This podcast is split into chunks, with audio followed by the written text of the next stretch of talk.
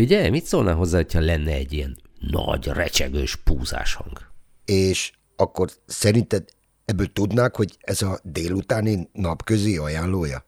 Jó, de ezt én ki fogom vágni. Maga megadta a saját telefonszámát a feleségének? Kérjen jogi segítséget. Guranga, vidámság a szívben. Párkapcsolati megoldó joga. Galambal. 91. Időben szólj a fiúknak, hogy nem tudsz menni a kenutúrára a hétvégén, mert tudod, jönnek anyámék négy napra. Ászana.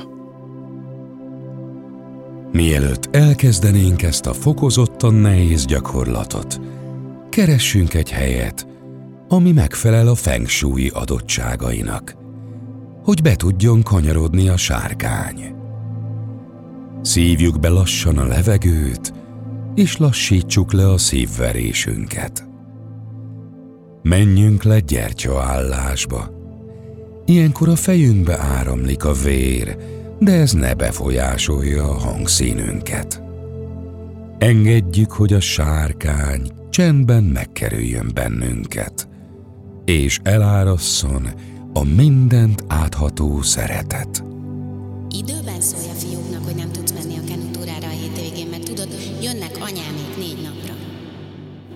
Válasszunk a két lehetséges válasz közül. Igen, drágám, nem drágám. Ez esetben válasszuk az előbbit. Igen, drágám.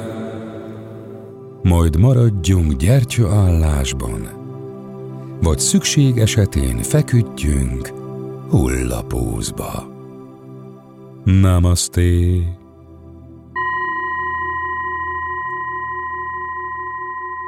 Ha valahol jogára van szükség, ott jóga vagyok.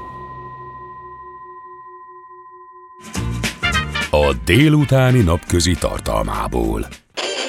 A legszerencsétlenebb király talán mégis ötödik Trája nevű Konstantin, aki bébikorában belekakantott a Szent víztartóba, miközben megkeresztelték. Biztos gyakran hátrafordult a folyosón, hogy röhögnek-e rajta a szolgák.